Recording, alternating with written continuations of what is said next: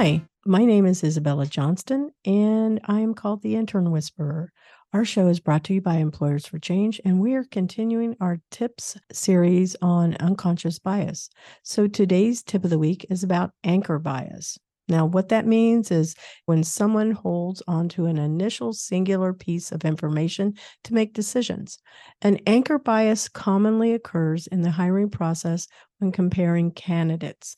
A recruiter may see one aspect of a candidate and then cannot unsee that characteristic while considering other applicants. For example, the first applicant a recruiter considers may request a significant lower salary than the following candidates. This can create an expectation called anchor bias that the latter candidates are asking far too much.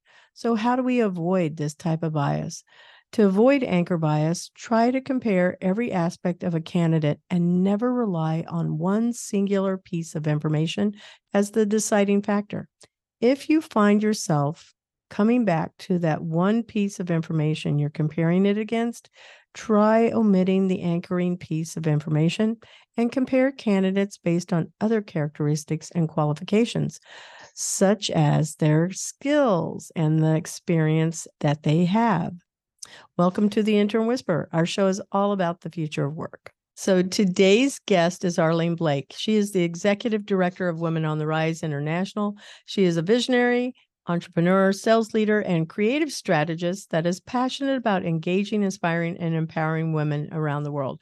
I'm so excited to have you. I met you at the 100 Women Strong, and I found your speech so Oh, so moving. And I just really enjoyed it. I went, I have to have her on my podcast. So I'm thrilled to have you here. Yes, thank you so much for having me. I'm excited. Okay. So we always kick off our show where we talk about five words you get to share with our listening audience, five words that describe you. And why did you pick those? And I did write them down so I can prompt you when needed. Absolutely. So some of these words I may not have necessarily chosen for myself, but other Mhm. people have described me using these words. But bubbly, for sure. Direct.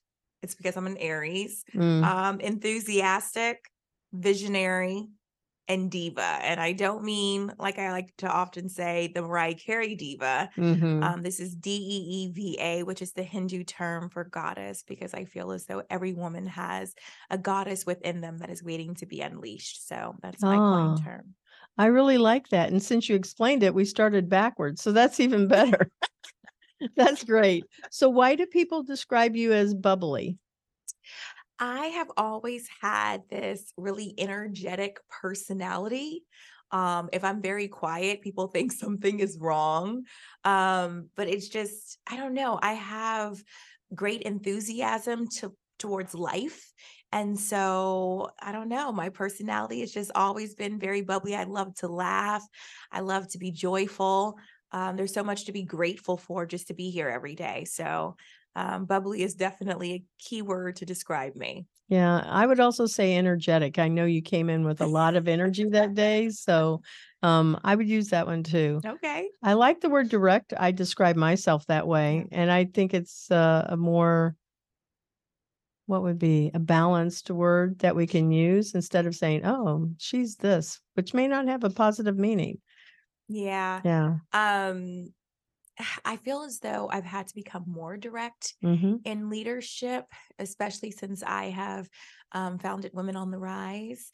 It is something that everyone expects me to lead and make the executive decisions on Mhm. everything. And so I oftentimes have to be very direct to keep the, the needle moving forward and get things done. Um, and then also it's just kind of a little innate being an Aries. I don't know if you know many Aries, but we're typically pretty direct. Mm, I am Libra, the balance, you know, the scales of justice. So yes, I think direct is a very good thing. Yes. Yeah, definitely. I I get it. Um, enthusiastic. Why that? I feel as though if you're going to do something, you have to go all the way with it. And I feel as though you have to give it all of your effort, all of your energy. And that's really, really exciting. And so I'm typically pretty enthusiastic about everything that I do. Um, and it's come through even with my six year old son. He always has this great enthusiasm about everything he's a part of. And so when people see him, they're always like, that is definitely your child because we both share that same level of enthusiasm. That is a, a fun thing to have too. And sometimes it can, I, I can imagine it can also be a, a clashing point, but Yeah. you know, the good and the bad, finding balance for sure. Yeah. Okay. So the next one, visionary. You had to be. You started an international group. You know, the interesting part is at first it started off where I just had an idea for something very small. And then, you know, next thing you know, people are asking me questions about what's next. And I'm having to keep on creating this vision and expanding it and growing it and listening to the needs that exist within the community and creating all of these opportunities. So I have kind of been pushed into the visionary position. Mhm. I've always been extremely creative. Um, but now I actually have to execute. Yeah. Um, but I have always been a dreamer. And um, I'm fortunate that my parents allowed me to really kind of sit back and and create ideas and to be able to, you know, work on them to bring them to fruition. And I have a very supportive group and team around me that allows for me to be that visionary. So yeah. Hmm. That is a great story there. Yeah. Um, so where did where did you go to school? Mhm. Um, sometimes people ha- don't go necessarily the college route, never a problem. But you know, how did you get from school to where you are now? And let's make sure you spend a little bit more time talking about Women on the Rise International. Absolutely. Yeah. Um, so I'm a knight. I went right here to University of Central Florida. I came from Jacksonville. Uh, I had a few different options of universities to go to, but UCF was calling my name. Some of the other, you know, college towns became very dead during the summer Yeah. and holiday breaks. And I was thinking, okay, I've always loved the theme park. So during the summer, I could go to Universal Studios and Disney. Why wouldn't I choose Orlando? So um, I came out here, and I think when I first moved to Orlando, there was still um, a lot of pastures kind of on university. It is definitely not No, what it what it is today. Um, but I came to UCF to go to school for legal studies. I was passionate about becoming a lawyer. I was on the debate team in high school. You couldn't tell me that I wasn't going to become an, uh, an attorney. That was my passion. And then business was my minor. So, um, yeah, that's what I went to UCF for. And I graduated uh, class of 06 and I immediately went to go work for a law firm after that. I will say that while I was at UCF, I was very, very involved in different women's groups on campus. And I was very involved in planning a lot of the events that we would have. So I got that bug kind of early. So initially it was okay, I'm going to go to law school after I graduate. And then that little itch for events really got to me. And I said, I think I want to be an event planner. And at this time, you had all of the wedding planning shows that were on Mhm. TLC and so forth. And I was like, well, maybe I can be a wedding planner. but I started a wedding planning business because I couldn't find an internship with any of the local companies. So I created my own opportunity, started a business, and I started to get clients. This was all while I was working full time managing a law firm in Winter Park, Florida. Um, well, I'll ask you about that offline. I used to work for attorneys, and one of them was in Winter Park also. So yeah, what kind of law were you uh, working in? Personal injury. Okay, maybe it was the same one. So, you know, I I know there's more than one down there, Yes. but you know, that's what I did too. We did Yes. products liability and personal injury. Oh, fantastic. Yes. Yeah, yeah, I was there for like eight, almost eight years. That would be so funny. That would be really funny. Yeah, so funny. Yeah, I worked for uh, quite a few lawyers while I was putting myself through school. Okay. You know, the um the undergrad, the uh masters, and then a little bit into a PhD. Okay. Yeah. That's awesome. Yeah, yeah. I'm one of the, but I was in education. I did want to be an attorney though, but I chose to go and be a classroom teacher. Yeah. I love that you're in nonprofit though too, because that's just huge. You you did a whole shift from going from, you know, law and event planning, which event planning definitely ties into nonprofit. It did Yeah. come in handy. It It definitely did. did, but it was all by accident. There was it Yeah. was not intended originally. Um, it's interesting to look back and and say to yourself, I never knew that this is where I was going to end up. Right? Right? So Right? So crazy. So how did Women on the Rise get started? And how old is the organization? so we're in our eighth year right Wow. now. Um, and so, you know, during that time when I was at the law firm, there were a few different things that were happening in my personal life and with our senior partner who I consider as one of my mentors. Um, he became ill with Alzheimer's Mm, and he passed away. He passed after my mother passed of cancer. Mm. Next was my father that passed of cancer, and then he passed from Alzheimer's. And this is all within like a five year period. That's a lot of significant people. It was a lot. And um, I've always considered myself to be a fairly strong person, but that almost took me out. And so I remember I was working a sales job after that because when um, after he passed, they were closing the law firm, and I decided to just do like a complete shift and change. Um, I also decided to close my event planning business because I was, you know, like a um, a solo practitioner, uh, basically, and when my mom was sick and my dad was sick, I still really had to keep the business going on my own, even though I'm struggling with dealing with the loss of my Right. parents. And I am in the biggest celebration of many individuals' lives, and I'm still having to carry, you know, all of this happiness and cheerfulness. And it was difficult. Mm, Um, and so I decided that I was going to let that go. I finished all of the events that I had on the books after my father passed. Um, and I closed up shop and I went to an event and it was for um, those in professional sales, um, like, you know, pharmaceutical, medical device, um, uh, industrial sales, and so forth. I go to an event and they told me about a big conference that they were about to go to. And I decided five days after my father passed, I was going to go to that conference. I bought a last minute ticket, last minute plane ticket, revamped my resume within two weeks, and I went to this conference and I got hired by um, a major brand there. And I took on a role doing industrial sales. And that kind of changed a little bit of the trajectory of my life at that point. Um, and so now I'm a salesperson. mhm. Um, but during that time, I found myself in a really negative place because one, that's not a- an easy job. Let's let's be clear, right? Um, there's a lot of obstacles that you um, encounter, a lot of objections you encounter, and sometimes it can be a lot on the spirit. And then I already was struggling because I had lost all of these people who meant so much to me. Mhm. And so I decided to do therapy. And in therapy, um, I made the decision one, I was going to hire a coach, which I am like the biggest advocate for coaches. So Mhm. I hired a personal coach who was going to help me figure out what's the next step for me. Right. And so she really helped me um, with the job that I had to be able to go in and articulate what I was going through or what I needed from my manager so that I was able to be successful in my role Mhm. That completely changed because I went from being, um, you know, on the chopping block to being Mhm. the number one person in our whole Southeast region Whoa. within maybe like a five month period. So that was huge. Um, in addition to that, as I'm going to the group therapy sessions, I found myself being more positive every time I came in. And prior to that, when I would be having conversations with friends and family, I was always that person thinking of everything negative. It was like the glass was always half empty. Mm. And I didn't like the reactions that I was getting from others as I was having those conversations with them, because oftentimes we don't recognize the fact that we're negative or we're being negative. That's true. So I started to kind of be a little bit more self aware and I started realizing the reactions that I was getting. And that's when I knew therapy was going to be my only option.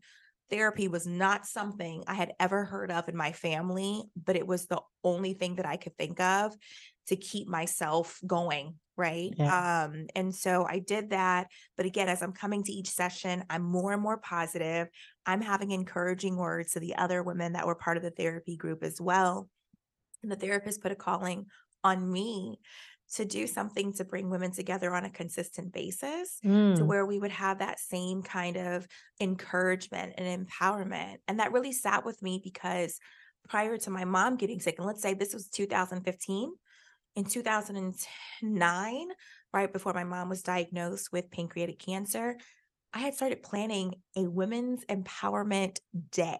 Mm, And I had all of these like requests for proposals and agendas and all these things that were put together in a binder. And I shelved the idea when I found out that she was sick.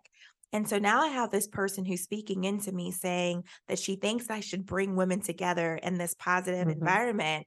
And so I bring this up to my coach, and she said, Well, Arlene, I think you should go out and create the event. And so she went ahead and put some goals behind me. I had to have a venue booked by a certain date. I had to have my agenda created and all of these milestones that I needed to do in order to make this event happen. And I did. So in March, Women's History Month kickoff of 2016, perfect. we had um, what was our first event. And again, it was only supposed to be this one event. There wasn't supposed to be events that were coming after that. Mhm. But we had a hundred, or I had 123 women show up That's a lot for a That I first event. not know that showed up for this first event. That's and they crazy. were so it was crazy. And they were so excited about the event. And I began to get emails afterwards and they were asking me, when's the next event?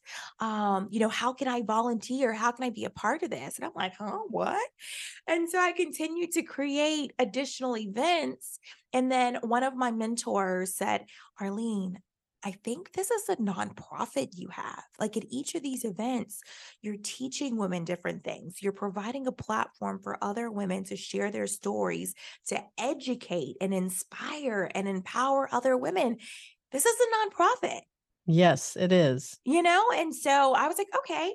I went ahead and hired an attorney, Audrey Chisholm, here in Orlando, and she helped me to get everything together so that we could go ahead and file our 501c3 paperwork. And July of 2016, we were official.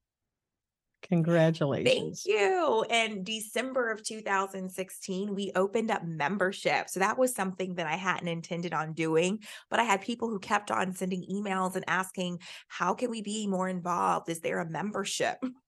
Like, Mhm. "Huh? what? I had to go to the drawing board and create that. And uh, one of the amazing things is the first person who registered as a member. Um, her name is Nicole Hill Eugene. She is I know her. still, you know, Yeah. Um, she was our first member and she's still a member. Um, she serves on leadership within Women on the Rise. So it's it's a fun fact. Yeah. I like the website. I just opened it up because well, I I've looked at it before, but I love the colors. I mean, it's not it's not all pink. It's got this nice balance of orange so our listeners can see it. You'll see it on her uh her logo when you watch it on YouTube also. But it it's very modern looking and it it's just a hint of Barbie, if you will. Like the Well, Barbie pink. I loved Barbie growing up, you know. Yeah. So And uh, what was the other one? There was one with Reese Witherspoon in it. Legally Blonde, There you go. one of the best movies ever. Yes, I could not agree more. Yeah. It's got a little bit of a hint of that kind of pink going on because it's like snap, snap, snap, all business here. That's definitely part of that bubbly side of myself. Yeah. Um, yeah. I can I can definitely see that for sure. Yeah. So anyway, now you have members. How how fast was it growing?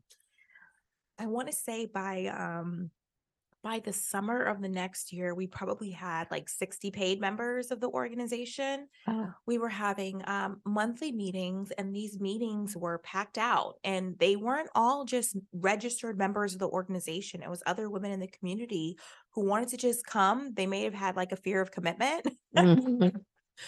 They would come they would enjoy the meetings and so forth um, and it was a great time of fellowship just to be around other like-minded women who were all aspiring for something something greater or who just wanted to to give back or just be around positive energy. So um, it was always a really really great environment to be a part of and it fed my soul Mm, I love that. I love it. And and I'm even looking at the membership uh page. You got a lot of benefit that's here yeah at a very affordable price. right Yeah. thank you Yeah. Um, we were just talking about that last night at a leadership team meeting we had because, and I know we'll get into this later, we had a whole workshop on AI and leveraging Chat GPT. And so we did this intensive workshop and I, I asked people, okay, what are you working on right now that's like causing some stumbling blocks for you. And then we broke it down with Chat GPT. And the minds that were blown from what we were able to do was crazy. And so um, just really being able to provide some of that insight for our members as an added benefit, because you'll see oftentimes, and one of our board members said this, I don't, I don't like things that are surface. So if we're Mhm. going to do a workshop, if we're going to do an event and we're going to educate, there's not an upsell afterwards. We're diving all the way in. When you walk away, you're going to feel like, man, that's something that I probably should have paid $5,000 for. Right. Yeah. I know exactly. what you mean. Value is huge. Yeah. And so I always want to make sure that we're over delivering and that our members, they feel that value, they understand that value that they're getting. Um, and it allows for them to be more successful in everything that they do. Mm, I love it. Yeah. Love it. Love it. Love it. Okay. So, what are the bigger plans for the group? Because I know you just had a gala. Tell us about the gala. So essentially, the gala is an opportunity for the community co- to come to our website and nominate a woman that is excelling in her career and giving back in the community. And so the individuals get to nominate all these women. We take it down to the top five in each category.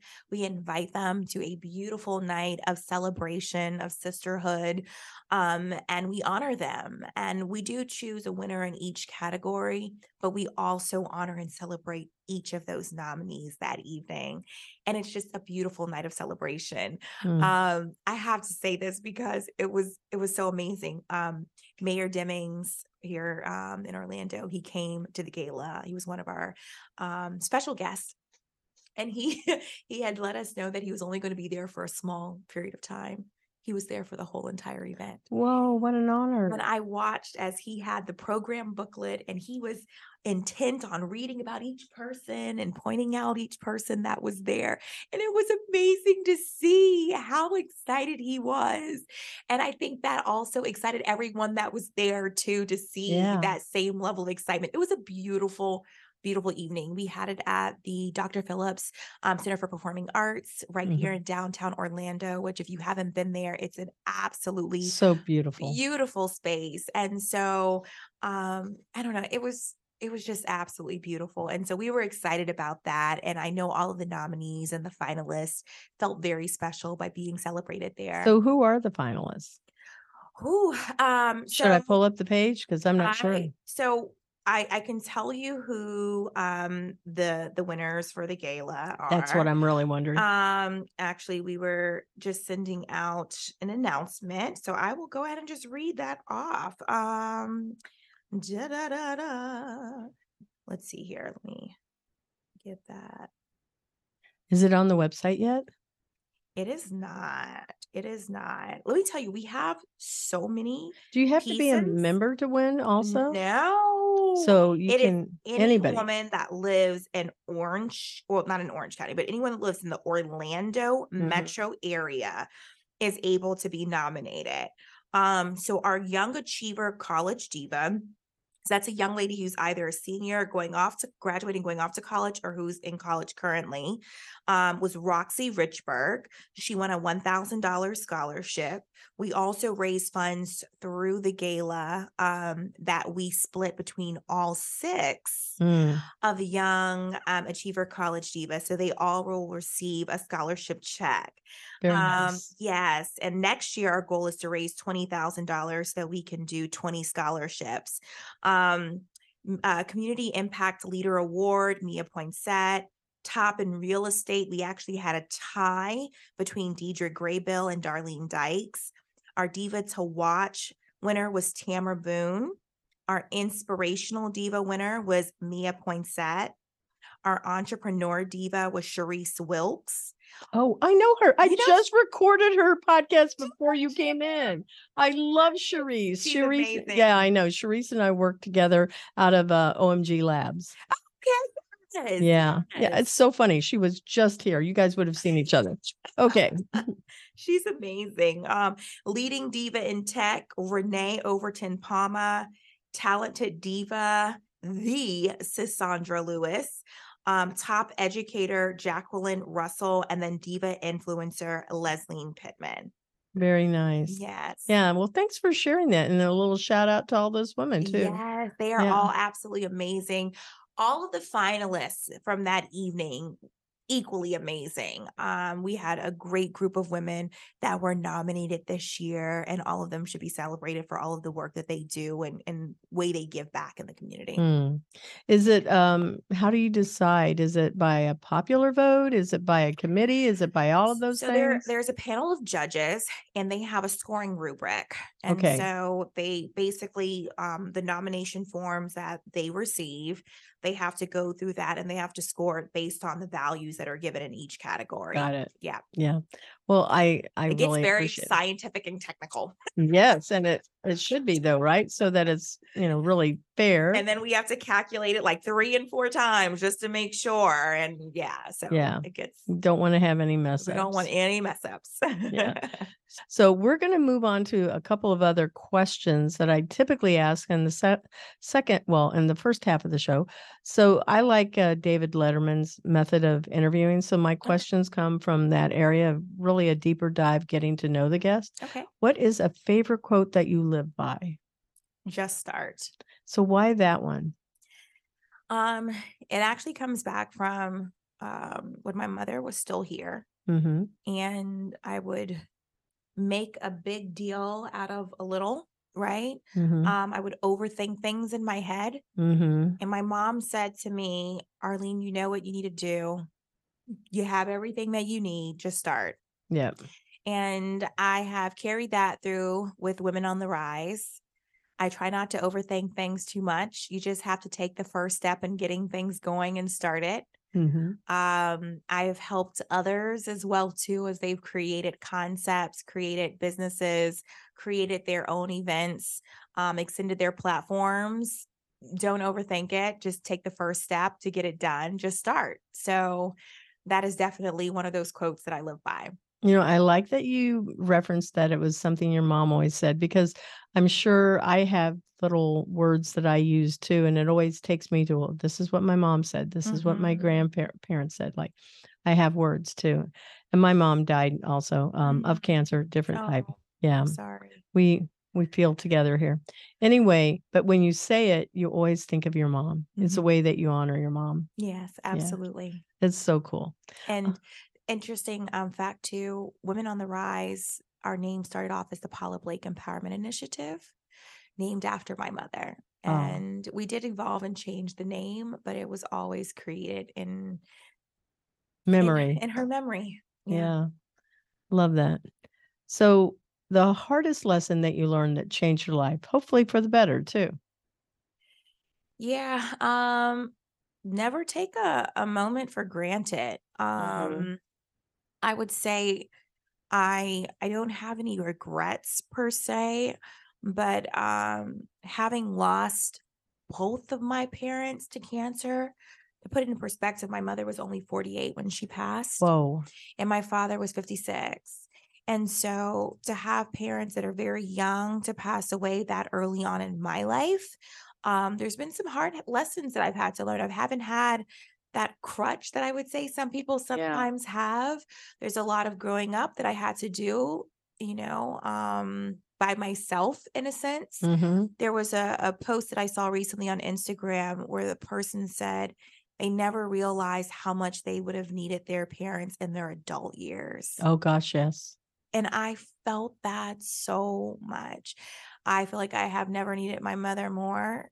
Um, you know, my son, his, you know, both of his grandmothers um were deceased both from cancer before he came into this world. Wow. And so, not knowing what to do with a, a newborn baby, you know, I Mhm. depended on the nurse at the hospital to help me. I depended on the persons at the daycare to tell me what needed to be done. I didn't have that. And so, um, those are some of those lessons that I wish I would have had someone, um, you know, there, wish I would have my mom there to be able to support me through those things. So, some hard lessons that I've had to learn alone um that you know had she have been here i probably wouldn't have made all the mistakes that i've made um but I, i'm probably the stronger for it but hmm yeah Yeah, definitely. Um, I think that when we get older, we begin to become more of a peer relationship with our parents. We don't hopefully they don't see us as babies, but they're we're always their child, right? Or Yeah. their baby. But hopefully they always see us as, you know, hey, I'm I'm here to take care of you also. Yeah. Yeah. It's it's a sweet relationship that you can have. It really is. One of the things that I rec- I remember from when my mom was sick was we held hands a lot Yeah. and I I can still feel her hand in mine. And so my son and I we hold hands all the time. Like that's so important to me. Mhm. Um because that's something that well I'll always have, you know, It's very always have. intimate. You only hold hands with a person that's very, very close to you. yeah I, I for me, I know that I don't know what anybody else thinks. I think that holding hands is more intimate in a uh, relationship than than sex. Yep. Because Agreed. like you really love that person. Absolutely. hmm What are you most grateful for then? That's a hard act to follow up with the first one that you just gave us. Yeah, I'm grateful for life. Um, I think when you have watched life exit from Mhm. someone's body with your own eyes hmm and and you you watch them fight it, you appreciate life. You appreciate every single breath. Um, and so that's what I'm most grateful for. I'm grateful to wake up every day to my both my feet work. hmm I'm able to breathe. My, you know, I just, when you've seen others suffer, you respect and you appreciate life even more. hmm I do something that um, I call a gratitude walk. Now, I haven't done it in a while. I'm going to be honest. I have to get back on it. Um, but I would go and walk for an hour. And for that hour, I would sit there and say, okay, God, I'm grateful for this. I'm grateful mm-hmm. for this. Just like you said, you know, the ability to walk, for my feet, for, you know, the health that you give me. There's so much we have to be grateful for. An hour would never be enough time. Yeah, most definitely. Yeah. That's why it's great to sometimes just be in quiet, right? Allowing yourself to reflect and to to think about all of those things that we oftentimes take for granted or are moving too fast to truly acknowledge and appreciate. So So here's something. I read this statistic last week. Your kids you have will only be with you for 18 years. Typically, they go off to college. That is the you will have about 20% of their time with you in your lifetime mm, because you raised them to leave you, right? yeah, Yeah. that's true. So you only see them in that. And I went, wow, that is a very powerful statistic because when you think about how much time you had with your own mom, Yeah. and you have a young one also, that it makes somebody stop and think, oh my gosh. And you just said it that how quickly things move. He's how old? Five, He's six, right now. Six, yeah. yeah. He will only be six for this one year. And we we have to instill so much into a young child or a middle school or a teenager. And I used to teach middle and high school, and I would go into these parent conferences and I said, Your child needs you more Yes. now than they did when they were in elementary school. And don't for one minute think they aren't hearing you. Mhm. They hear you. It's part of the separation that Yeah. has has to happen.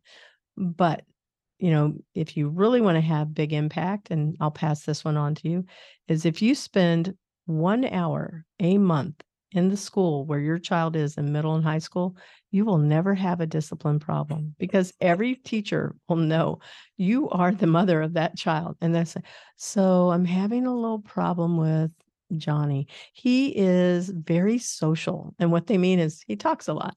Yeah. That's mine. Yeah. so so it really and you will also know who your kids are hanging around with, the the good ones and the ones that you would question, is that a good decision? Um so just kind of keep that in mind. If you really want to know and I don't know where your your child goes to school, um but just remember 1 hour a month it turns everything around. I actually volunteer every opportunity that they give me. Yeah. Um, so all of the kids in his classroom knew me very well. Yeah. Well, keep doing that. Keep it because many times parents they do it when they're in elementary school, but they see these big bodies on these kids and they go, "Yeah, he he's like, you know, 5'10 and he's in 7th grade." doesn't matter. Yeah. Show up. You still show up. Absolutely. Yeah. Yeah. And you know, I've always loved mentoring. Mhm. Um, I have done it majority of my life. Mhm. Um, and so I hope to continue to do that even in spaces that, you know, he'll allow me to be in. Right. We'll see what happens. Um, you know, I'm I get extremely passionate about our high school students as well too. Um, when I went off to college, I applied for 24 scholarships and I won 20 of them. Holy cow. Yeah. And so my parents never had to, you know, raise a dime to send me off to college. And they were quite nervous when they knew I Right. was going off to college. Um, and there were a lot of small scholarships that I won, and they added up to completely taking care of me. Um, in addition to the scholarship that I got from UCF because I was I was a scholar. I went to a college preparatory school in Jacksonville.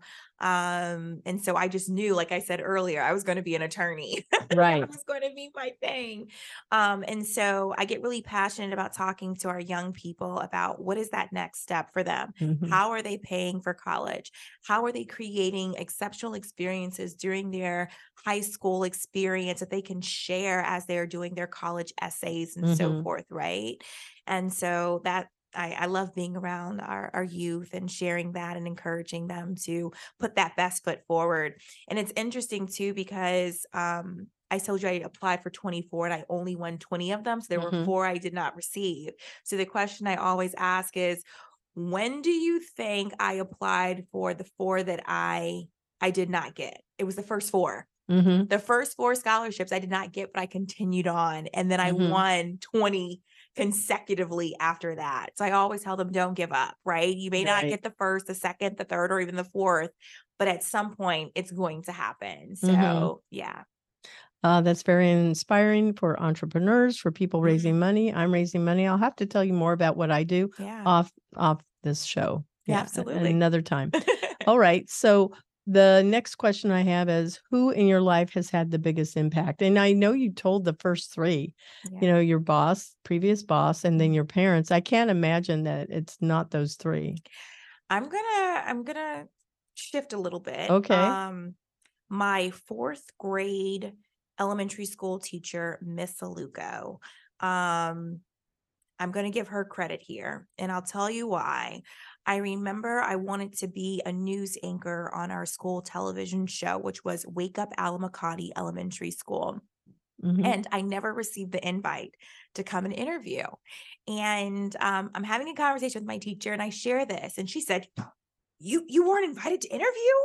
She pulled the whole class together, marched us all down to that media center, and she approached the media center specialist, and she said, "Arlene never had a chance to interview," and so she put me on the spot and interviewed me right then and there. I'm a fourth grader, right? Wow.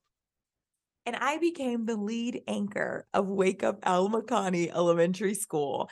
And I think one, seeing someone who believes in me like that really allowed for me to just take every opportunity, understanding that there's going to be someone there that's going to support me. Yeah. In addition to that, um, you know, you have to speak up. hmm If I hadn't said anything, that opportunity would not have been created. And Mhm. then to also then be the lead anchor Yeah. Yeah. God, I'm 39 years old and I'm still talking about my experience at Wake Up Alimacani Elementary School. So it definitely made an impact. Yeah, definitely. And we never know how one person can make a, a major shift in our life. Yes. That's what you're really, again, I was a teacher and Yeah. I could see that happen. I have this box of letters that the middle Mhm. and the high school kids would write me. And honestly, they're so meaningful. I pull them out and I go, oh, yeah, that's right. That's why I did this, you know, because it's like I miss them, but I've also, I'm so grateful for them. Absolutely. Yeah. Yeah. Yeah. Okay. The next question What do you want to be remembered for in your life? This one's usually the tough one for people. You know, I want to be remembered for how um how I made others feel. And I don't mean the moment when I stretched them and they felt like they couldn't be stretched anymore. Yeah. I mean, from when they have listened and they followed and they've executed and they have seen the fruits of that labor.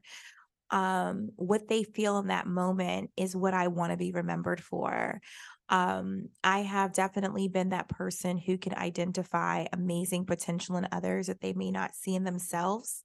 And I'm going to be that person who's going to stretch them past their comfort zone hmm because I want to see them excel. And oftentimes I see them excel past anything that I've ever achieved myself, but it brings I I can't even put it into words, but I feel so grateful to be in that position, to feel um, confident and comfortable in my own skin, to be able to even do that and feel that way and feel excited and to be able to celebrate others in that.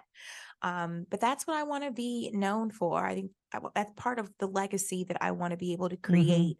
And I want for others to be able to do the same, hmm um, to be able to uplift others in in moments where it might be hard for them to celebrate what's going on in their own personal lives. I actually had a conversation with a girlfriend recently she was struggling where um, some others around her couldn't celebrate her in a moment when she was receiving the biggest salary she had ever received in her life.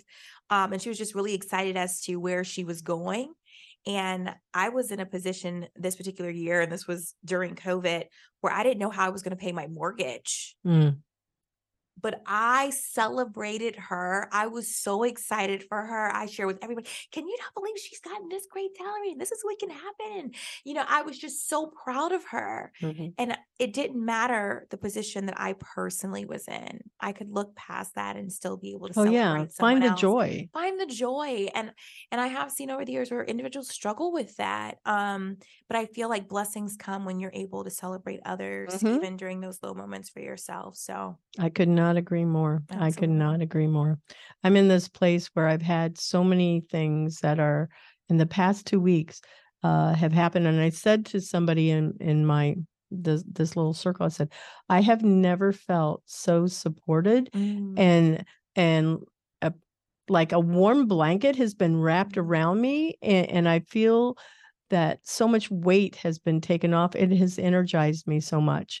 And so I feel like that's what ends up happening is yeah when we we have that kind of joy with I've had so many people in my life too that I have celebrated with them and I'm just happy for them. yeah Just happy. yeah I mean, we can be happy for others even if we're going through stuff that's hard. Absolutely. And one more thing that I have to bring up here too is sometimes support can come from those who you didn't expect it to come from.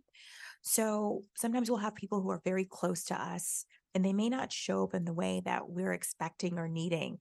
But there are others who are there to support and uplift us in those in those moments where we need to feel supported. And so sometimes we have to extend grace to those who are in our company and allow for others to be able to step in and share joy with us. Mhm. Agree.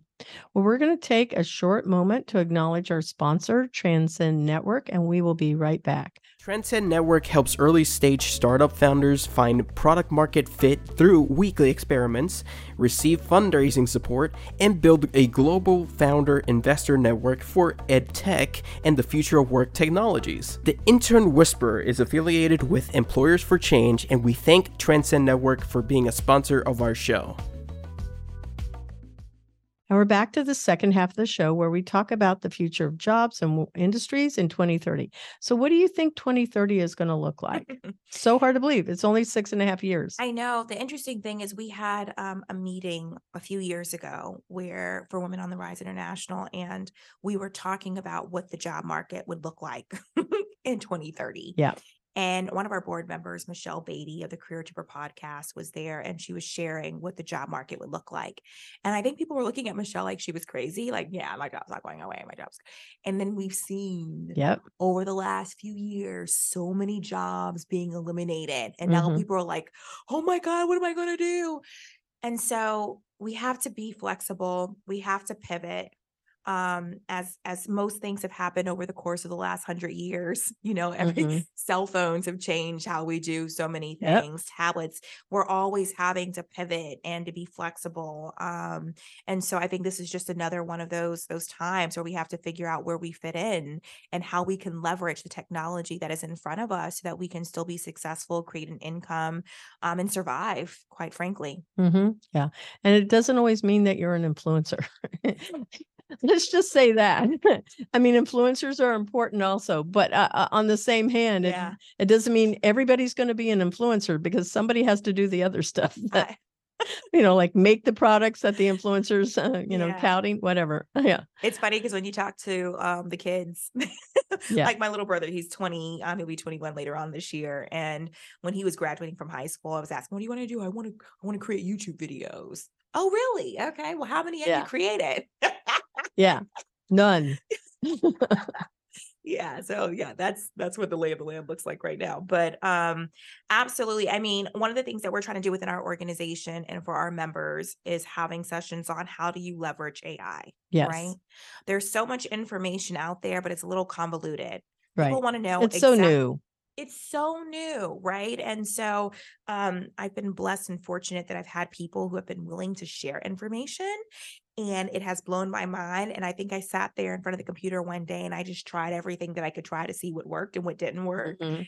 and i am one of those people who i just love to share Mhm. right and so i freely share um, in our masterminds and our canva workshops now our ai workshops and um been able to work with the ladies on what are some of the skills that you have that are transferable into something that creates money for yourself or Mhm. creates um, streams of revenue. We have a teacher who wanted to create um, some curriculum that she could sell. And so she kind of had some ideas. They weren't fully vetted. And so we actually utilized AI to create a formal curriculum um, and that she was able to go and ask it certain questions to um, like regenerate the responses that she needed to really create a final product. And she was blown Mm. by what we were able to do.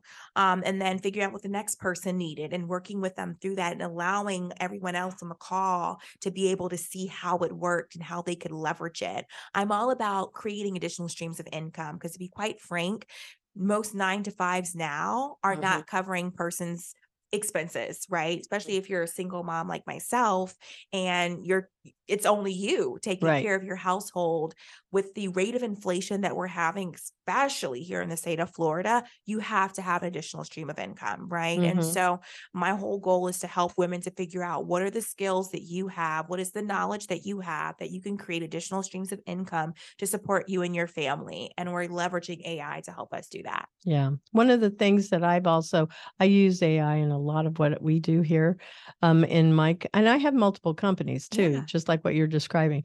So um I'm working with some high school students that are learning how to create um content and I encourage everybody to use Chat GPT for sure. And I said, so just so you know, it can create an article for you in like 2 minutes.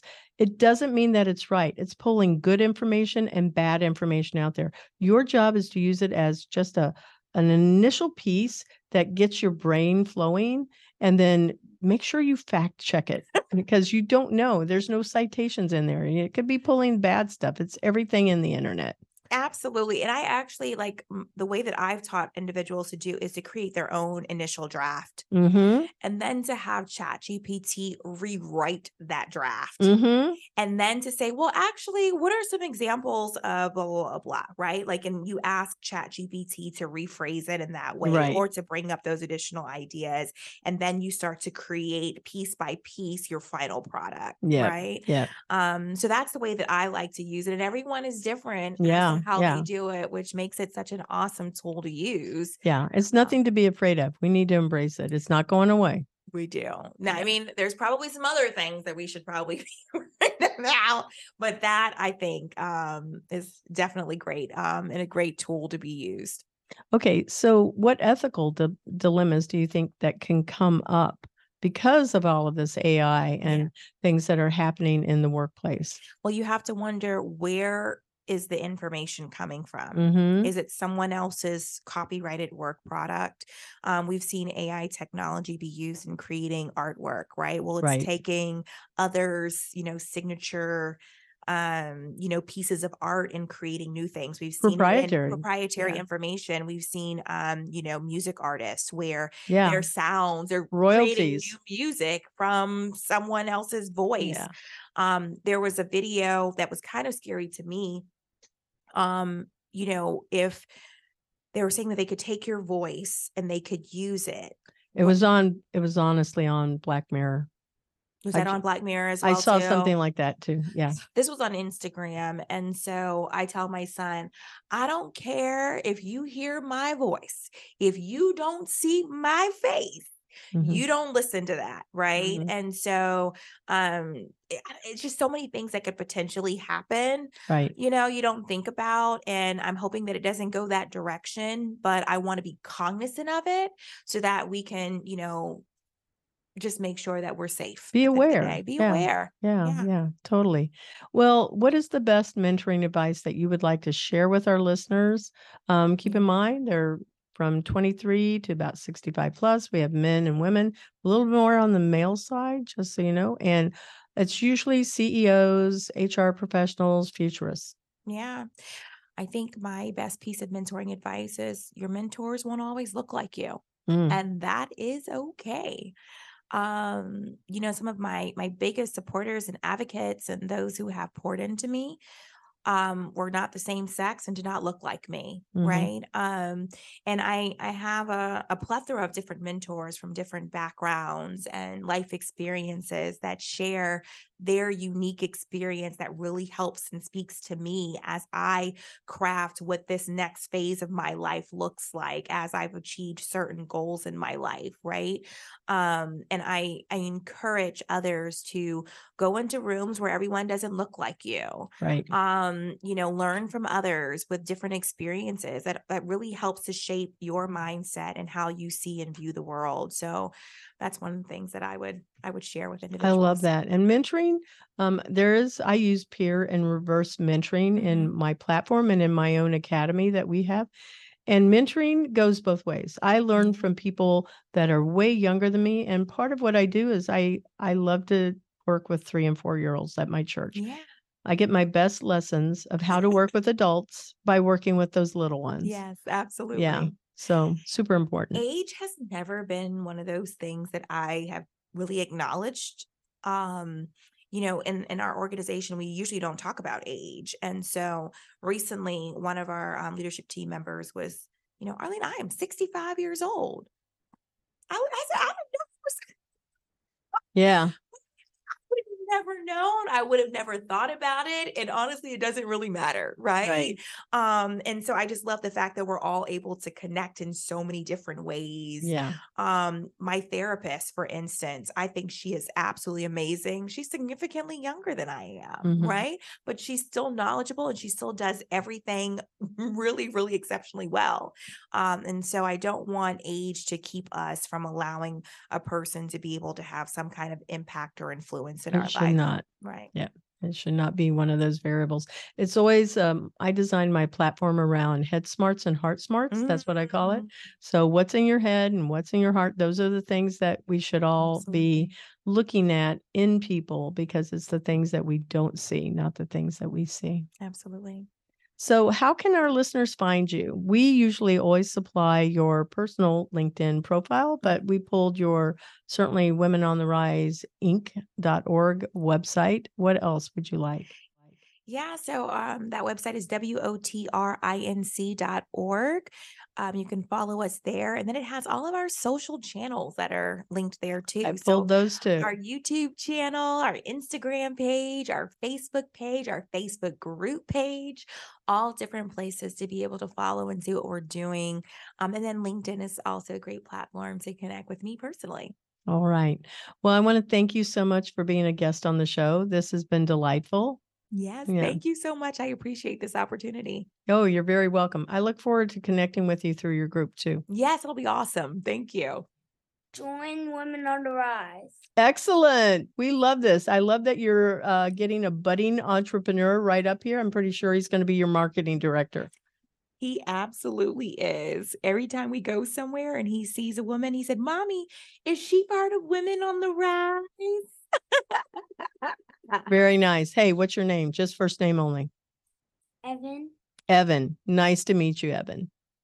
click that subscribe button. Okay.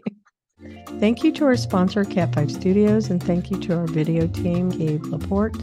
Music is by Sophie Lloyd. Be sure to visit Employers for Change at www.e4c.tech to learn how you can create real diversity and inclusive culture while skilling your people for the future of work.